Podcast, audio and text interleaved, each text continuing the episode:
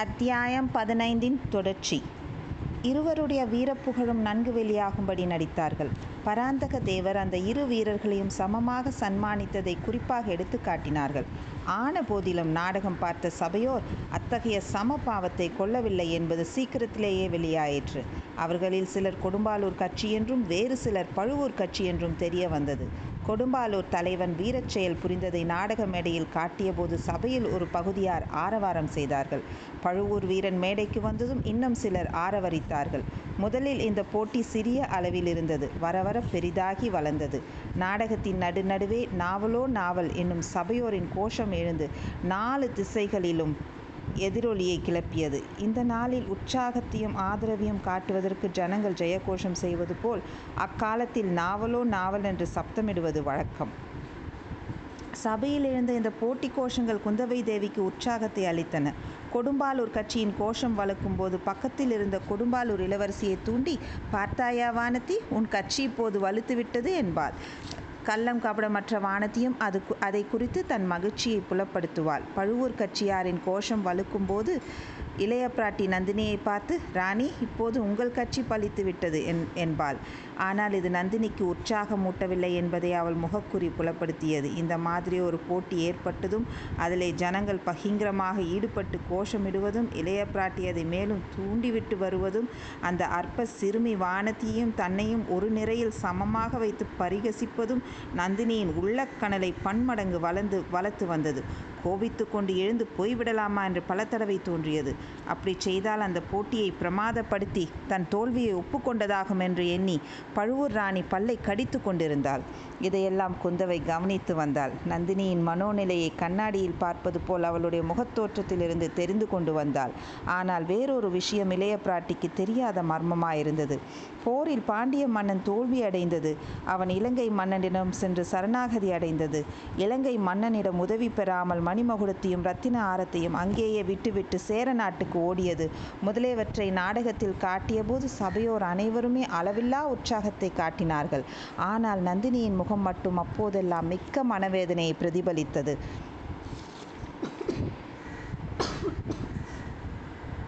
இதன் காரணம் என்னவென்பது பற்றி இளைய பிராட்டி வியப்புற்றால் கொஞ்சம் பேச்சு கொடுத்து பார்க்கலாம் என்று எண்ணி சக்கரவர்த்தியும் நம்முடன் இருந்து இந்த அருமையான நாடகத்தை பார்க்க முடியாமற் போயிற்றே. பாட்டனார் சாதித்த இக்காரியங்களை இவரும் தம் காலத்தில் சாதித்திருக்கிறார் அல்லவா? அப்பாவுக்கு மட்டும் உடம்பு குணமானால் என்றால் தானே உடம்பு குணமாகி விடுகிறது அவருடைய செல்வ புதல்வியும் இங்கு வந்துவிட்டீர்கள். இலங்கையிலிருந்து மூலிகையும் சீக்கிரம் வந்துவிட்டால் சக்கரவர்த்திக்கு நிச்சயம் உடம்பு குணமாகிவிடும் என்றாள் நந்தினி. இலங்கையிலிருந்து மூலிகை வருகிறதா? அது என்ன என்றால் குந்தவை. தெரியாதவரை போல் கேட்கிறீர்களே. இலங்கையிலிருந்து மூலிகை கொண்டு வர பழையாறை வைத்தியரால் அனுப்பியிருக்கிறாராமே தாங்கள் நான் தாங்கள் தான் ஆள் கொடுத்து உதவினீர்கள் உதவினீர்கள் என்று கேள்விப்பட்டேனே. அது பொய்யா? குந்தவை பல்லினால் உதட்டை கடித்து கொண்டாள். பார்ப்பதற்கு முல்லை மொக்கை போல் பல்வரிசை அழகாயிருந்தாலும் கடிக்கப்பட்ட உதடுகளுக்கு வலிக்கத்தான் செய்தது. நல்ல வேலையாக நாவலோ நாவல் என்னும் பெருங்கோஷம் அச்சமயம் எழுந்தபடியால் அந்த பேச்சு அத்துடன் தடைப்பட்டது. சுந்தர சோழரின் வன்மையும் வனப்பும் ஆயுளும் அரசும் வாழ்க என வாழ்த்திவிட்டு நாடகம் முடிவடைந்தது. சபையோர் கலைந்து குதூகல ஆனந்தத்தினால் ஆடிக்கொண்டு தம் தம் வீடு சென்றார்கள். சிற்றரசர்களின் தேவிமார்களும் அவர்களுடைய பரிவாரங்களும் சென்றார்கள். பின்னர் சக்கரவர்த்தி வானமாகாதேவியும் மற்றும் மற்றுமுள்ள அரண்மனை பெண்டிரும் சோழர் குல தெய்வமான துர்க்கை அம்மன் ஆலயத்துக்கு புறப்பட்டார்கள். சுந்தர சோழர் உடல் நலம் எய்தும்படி மலையமானின் புதல்வி பல நோன்புகள் நோற்று வந்தார். துர்க்கை அம்மன் கோயிலுக்கு அடிக்கடி சென்று அவர் பிரார்த்தனை செலுத்துவது உண்டு. நவராத்திரி ஒன்பது நாள் ராத்திரியும் துர்க்கை அம்மனுக்கு விசேஷ பூஜைகள் நடந்தன. சக்கரவர்த்தியின் சுகத்தை கோரி பலிகள் பலிகள் இடப்பட்டன. ஒவ்வொரு நாள் இரவு மகாராணி கோயிலுக்கு சென்று அர்த்தஜாம பூஜைக்கு பிறகு திரும்புவது வழக்கம். அரண்மனையின் மூத்த பெண்டிர் பலரும் மகாராணியுடன் ஆலயத்துக்கு செல்வார்கள். இளம் பெண்களை துர்க்கை சந்நிதிக்கு அழைத்து போகும் வழக்கமில்லை. பூசாரிகள் மீது சில சமயம் சந்ததம் வந்து அரோ அகோரமாக ஆடுவார்கள். சாபம் விளைந்த வரலாறுகளை சொல்வார்கள். நிலம்பெண்கள் பயப்படக்கூடும் என்று அழைத்து போவதில்லை. ஆனால் இளைய பிராட்டியிடம் நீ பயந்து கொள்வாய் என்று சொல்லி நிறுத்த யாருக்கு தைரியம் உண்டு?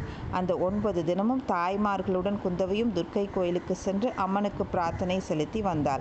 இச்சமயங்களில் வானதி தனியாக அரண்மனையில் இருக்க இருக்க வேண்டி நேர்ந்தது. பராந்தக தேவர் நாடகம் நடந்த அன்று இரவு வானதியின் உள்ளம் உற்சாகத்தினால் பூரித்திருந்தது. தன் குலத்து முன்னோர்கள் செய்த வீரச் செயல்களை அரங்க மேடையில் பார்த்து அவளுக்கு பெருமிதம் உண்டாகியிருந்தது. அத்துடன் இலங்கை நினைவும் சேர்ந்து கொண்டது. ஈழப்போரில் இறந்த தன் தந்தையின் நினைவும் தந்தையின் மரணத்துக்கு பழிவாங்கி வரச் சென்றிருக்கும் இளவரசரின் நினைவும் இடைவிடாமல் எழுந்தன தூக்கம் சிறிதும் வரவில்லை. கண்ணிமைகள் மூடிக்கொள்ள மறுத்தன.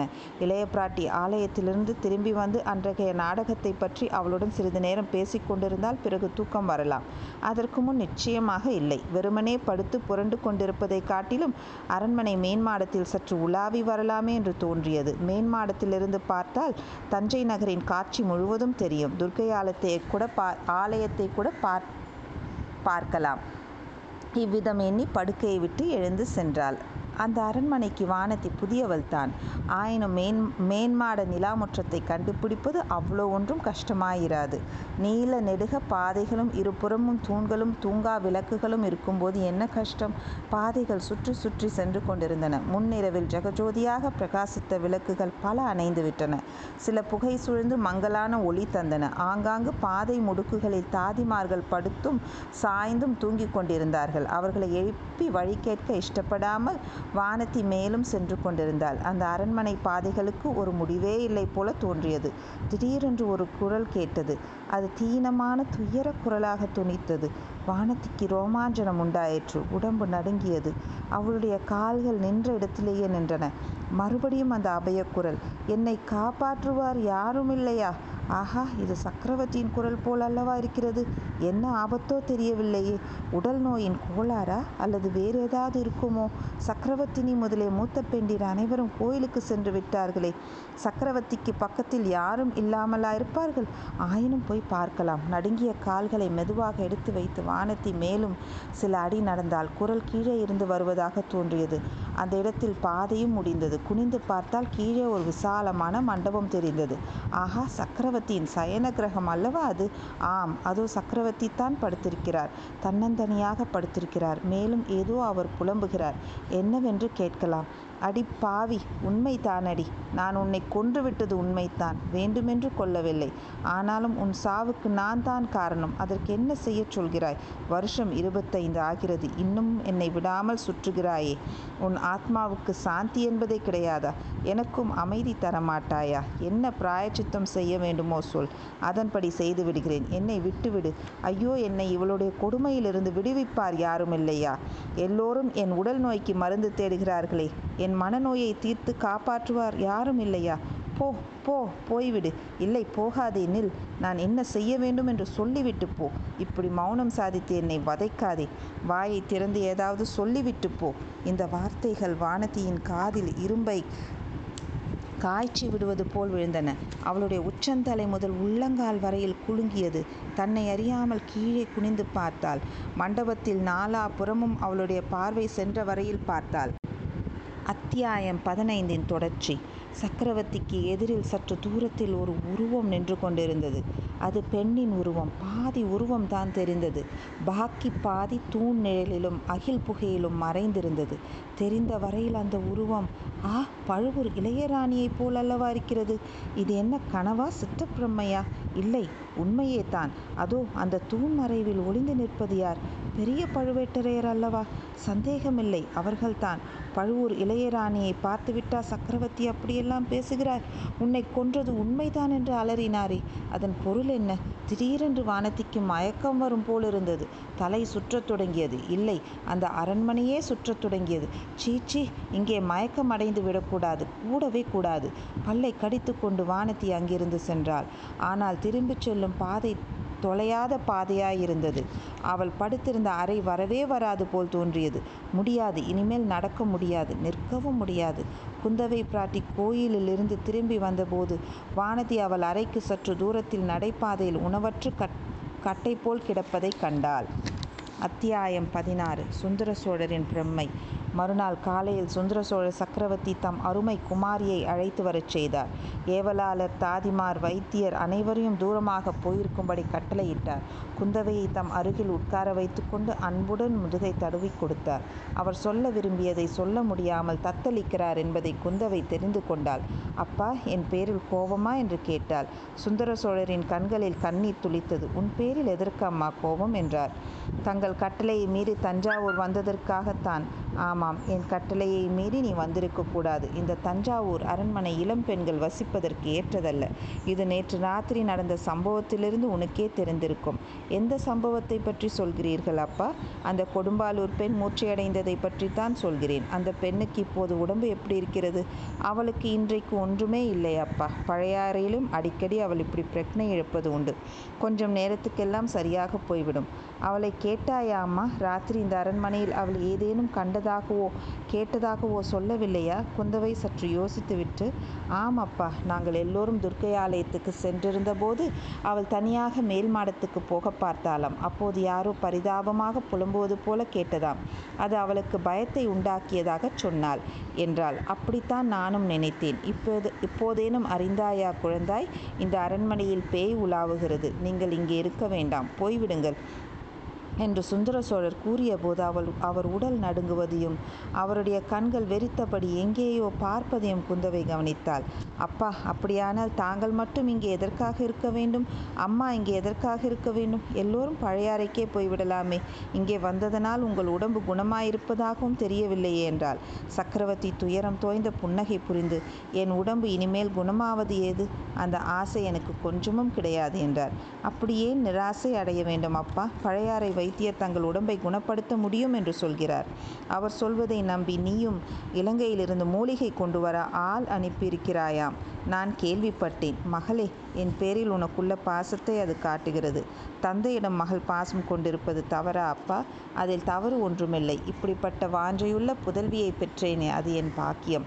இலங்கையிலிருந்து மூலிகை கொண்டு வர நீ ஆள் அனுப்பியதும் தவறில்லை. ஆனால் இலங்கையிலிருந்து மூலிகை வந்தாலும் சரி சாவகத்தீவிலிருந்து வந்தாலும் சரி தேவலோகத்திலிருந்து அமுதமே வந்தாலும் சரி எனக்கு உடம்பு இந்த ஜன்மத்தில் குணமாக போவதில்லை. ஐயையோ அப்படி சொல்லாதீர்கள் என்றால் இளவரசி. என் கட்டளையையும் மீறி நீ இங்கே வந்தாயே அம்மா. அதற்காக உண்மையில் மகிழ்ச்சி அடைகிறேன். ஒரு நாள் என் மனதை திறந்து உன்னிடம் உண்மையை சொல்லிவிட வேண்டும் என்று எண்ணியிருந்தேன். அதற்கு இப்போது சந்தர்ப்பம் கிடைத்தது. சொல்கிறேன் கேள். உடம்பை பற்றிய வியாதியாயிருந்தால் மூலிகை மருந்துகளினால் தீரும். என்னுடைய நோய் உடம்பை பற்றியதல்ல. மனக்கவலைக்கு மருந்து எது தந்தையே மூன்றுலகம் ஆளும் சக்கரவர்த்தியாகிய தங்களுக்கு அப்படி என்ன தீராத மனக்கவலை இருக்க முடியும்? கவிகளுடைய அதி அதிஸ் அதிசயோக்தியான கற்பனையையும் நீயும் சொல்கிறாய் குழந்தாய். நான் மூன்று உலகம் ஆளும் சக்கரவர்த்தி அல்ல. ஒரு உலகம் முழுவதும் ஆள்கிறவனும் அல்ல. உலகத்தில் ஒரு மூலையில் சிறு பகுதி என் ராஜ்யம். இதன் பாரத்தையே என்னால் சுமக்க முடியவில்லை. தாங்கள் ஏன் சுமக்க வேண்டும் அப்பா? ராஜ்ய பாரத்தை சுமப்பதற்கு தகுந்தவர்கள் இல்லையா? மணிமணியாக இரண்டு புதல்வர்கள் தங்களுக்கு இருக்கிறார்கள். இருவரும் இரண்டு சிங்கக்குட்டிகள். வீராதி வீரர்கள். எப்படிப்பட்ட பாரத்தையும் தாங்கக்கூடியவர்கள். மகளே அதை நினைத்தால்தான் எனக்கு நெஞ்சு பகீர் என்கிறது. உன் சகோதரர்கள் இருவரும் இணையில்லா வீரர்கள் தான் உன்னைப் போலவே அவர்களையும் கண்ணுக்கு கண்ணாக வளர்த்தேன். அவர்களுக்கு இந்த ராஜ்யத்தை கொடுத்தால் நன்மை செய்கிறவனாவேனா? என்ற சந்தேகப்படுகிறேன். ராஜ்யத்துடன் பெரியதொரு சாபக்கேட்டையும் அவர்களிடம் ஒப்புவித்து விட்டு போவது நல்லதென்று சொல்வாயா? அப்படி என்ன சாபக்கேடு இருக்க முடியும் இந்த ராஜ்யத்திற்கு? புறாவுக்காக சதையை அளித்த சிபியும் கன்றுக்குட்டிக்காக மகனை அளித்த மனுநீதி சோழரும் நம் குலத்து முன்னோர்கள் கரிகால் வளவரும் பெருநர் கிள்ளியும் இந்த ராஜ்யத்தை ஆண்டவர்கள் திருமேனியில் தொண்ணூறும் ஆறும் பொன் சுமந்த வீர விஜயாலய சோழர் இந்த சிம்மாசனத்தில் வீற்றிருந்தார். காவேரி நதி தீரத்தில் நூற்றெட்டு ஆலயங்கள் எடுப்பித்த ஆதித்த சோழரும் சிற்றம்பலத்துக்கு பொன் வேய்ந்து பொன்னம்பலமாக்கிய பராந்தகரும் இந்த ராஜ்யத்தை விஸ்தரித்தார்கள். அன்பே சிவம் என கண்டு அன்பும் சிவமும் தாமாகவே வீற்றிருந்த கண் பண்டாரிதித்தர் அரசு புரிந்த தர்ம மகாராஜ்யம் இது. இப்படிப்பட்ட ராஜ்யத்திற்கு சாபக்கேடு என்ன இருக்க முடியும்? அப்பா தாங்கள் ஏதோ மனப்பிரமையில் இருக்கிறீர்கள். இந்த தஞ்சாவூர் கோட்டையை விட்டு தாங்கள் புறப்பட்டு வந்தால் நான் இவ்விடம் விட்டு புறப்பட்டால் அடுத்த கணம் என்ன ஆகும் என்று உனக்கு தெரியாது. அழகிய பழையாறையை விட்டு இந்த தஞ்சை கோட்டையில் கோட்டையாகிய சிறையில் நான் சந்தோஷத்துக்காக இருக்கிறேன் என்று கருதுகிறாயா? குந்தவை நான் இங்கே இருப்பதனால் இந்த பழம்பெரும் சோழராஜ்யம் சின்ன பின்ன ஆகாமல் காப்பாற்றி வருகிறேன். நேற்றிரவு நாடகம் ஆடிக்கொண்டிருந்த போது என்ன நடந்தது என்பதை யோசித்துப்பார். நிலா மாடத்தின் முகப்பிலிருந்து நான் எல்லாவற்றையும் கவனித்துக் கொண்டிருந்தேன். நாடகத்தை நடு நடுவில் நிறுத்திவிடலாமா என்று கூட தோன்றியது. தந்தையே இது என்ன? நாடகம் மிக நன்றாக இருந்ததே. சோழகுல பெருமையை எண்ணி என் உள்ளம் பூரித்ததே. எதற்காக நிறுத்த விரும்பினீர்கள்? நாடகத்தில் எந்த பகுதி தங்களுக்கு பிடிக்காமல் இருந்தது? நாடகம் நன்றாகத்தான் இருந்தது மகளே. அதில் ஒரு குற்றமும் நான் காணவில்லை. நாடகம் பார்த்தவர்களின் நடத்தையை பற்றியே சொல்கிறேன். கொடும்பாலூர் கட்சியும் பழுவேட்டரையர் கட்சியும் எழுப்பிய போட்டி கோஷங்களை நீ கவனிக்கவில்லையா? கவனித்தேன் அப்பா நான் ஒருவன் இங்கு இருக்கும்போதே இவர்கள் இப்படி நடந்து கொள்ளுகிறார்களே நான் இல்லாவிட்டால் என்ன ஆகும் என்று சிந்தித்துப் பார் நான் தஞ்சாவூரை விட்டு கிளம்பிய தட்சணமே இரு கட்சியாருக்குள்ளும் சண்டை மூலம் கிருஷ்ண பரமாத்மாவின் சந்நிதிகள் ஒருவரை ஒருவர் தாக்கி கொண்டு அழிந்தது போல் இவர்களும் அழியும் போது இந்த மகா சாம்ராஜ்யமும் அழிந்துவிடும். அப்பா தாங்கள் இந்த சோழ சாம்ராஜ்யத்தில் சர்வாதிகார சக்கரவர்த்தி. பழுவேட்டரையர்களும் சரி கொடும்பாலூர் வேலிரும் சரி. தங்கள் காலால் இட்டதை தலையால் செய்ய பட்டவர்கள் அவர்கள் அத்துமீறி நடந்தால் அவர்களுடைய அழிவை அவர்களே தேடிக்கொள்கிறார்கள். தாங்கள் ஏன் கவலைப்பட வேண்டும்? மகளே சென்ற நூறு வருஷமாக இந்த இரு குலத்தோறும் சோழ சாம்ராஜ்யத்துக்கு இணையில்லா ஊழியம் செய்திருக்கிறார்கள். அவர்களுடைய உதவியின்றி சோழ ராஜ்யம் இப்படி பல்கி பெருகி இருக்க முடியுமா? அவர்கள் அழிந்தால் ராஜ்யத்துக்கும் அது பலவீனம் தானே. அப்பா இந்த இரு கட்சியில் ஒரு கட்சிக்காரர்கள் தங்களுக்கு விரோதமாக சதி செய்யும் துரோகிகள் என்று தெரிந்தால் சுந்தர சோழ் குந்தவியை வியப்போடு உற்று பார்த்து என்ன மகளே சொல்கிறாய்? எனக்கு விரோதமான சதியா? யார் செய்கிறார்கள்? என்று கேட்டார். அப்பா தங்களுடைய உண்மையான ஊழியர்களாக நடித்து வருகிறவர்கள் சிலர் தங்களுக்கு எதிராக ரகசிய சதி செய்கிறார்கள். தங்களுடைய புதல்வர்களுக்கு பட்டமில்லாமல் செய்துவிட்டு வேறொருவருக்கு பட்டம் கட்ட சதி செய்து வருகிறார்கள்.